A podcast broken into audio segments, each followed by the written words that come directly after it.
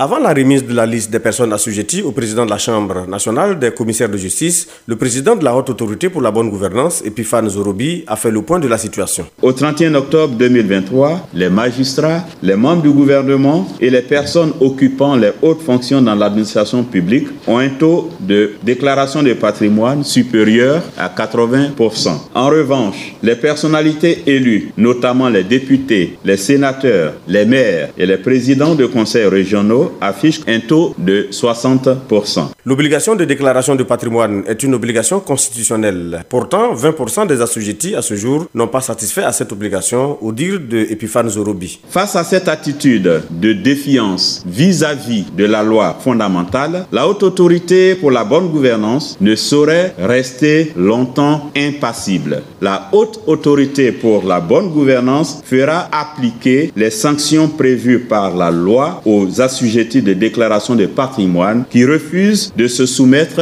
à cette obligation dans les délais prescrits. La mise en œuvre de ces sanctions est subordonnée à la délivrance d'un rappel par exploit de commissaire de justice aux assujettis. D'où cette cérémonie avec la Chambre nationale des commissaires de justice de Côte d'Ivoire. Son président, Sissé Yaoujul. Nous avons pris la pleine mesure de la mission qui nous incombe conformément à la convention qui nous lie à la haute autorité pour la bonne gouvernance. Les sanctions qu'encourent les réfractaires sont le paiement d'une amende égale à six mois de rémunération perçue ou à percevoir dans la fonction occupée ou le mandat exercé.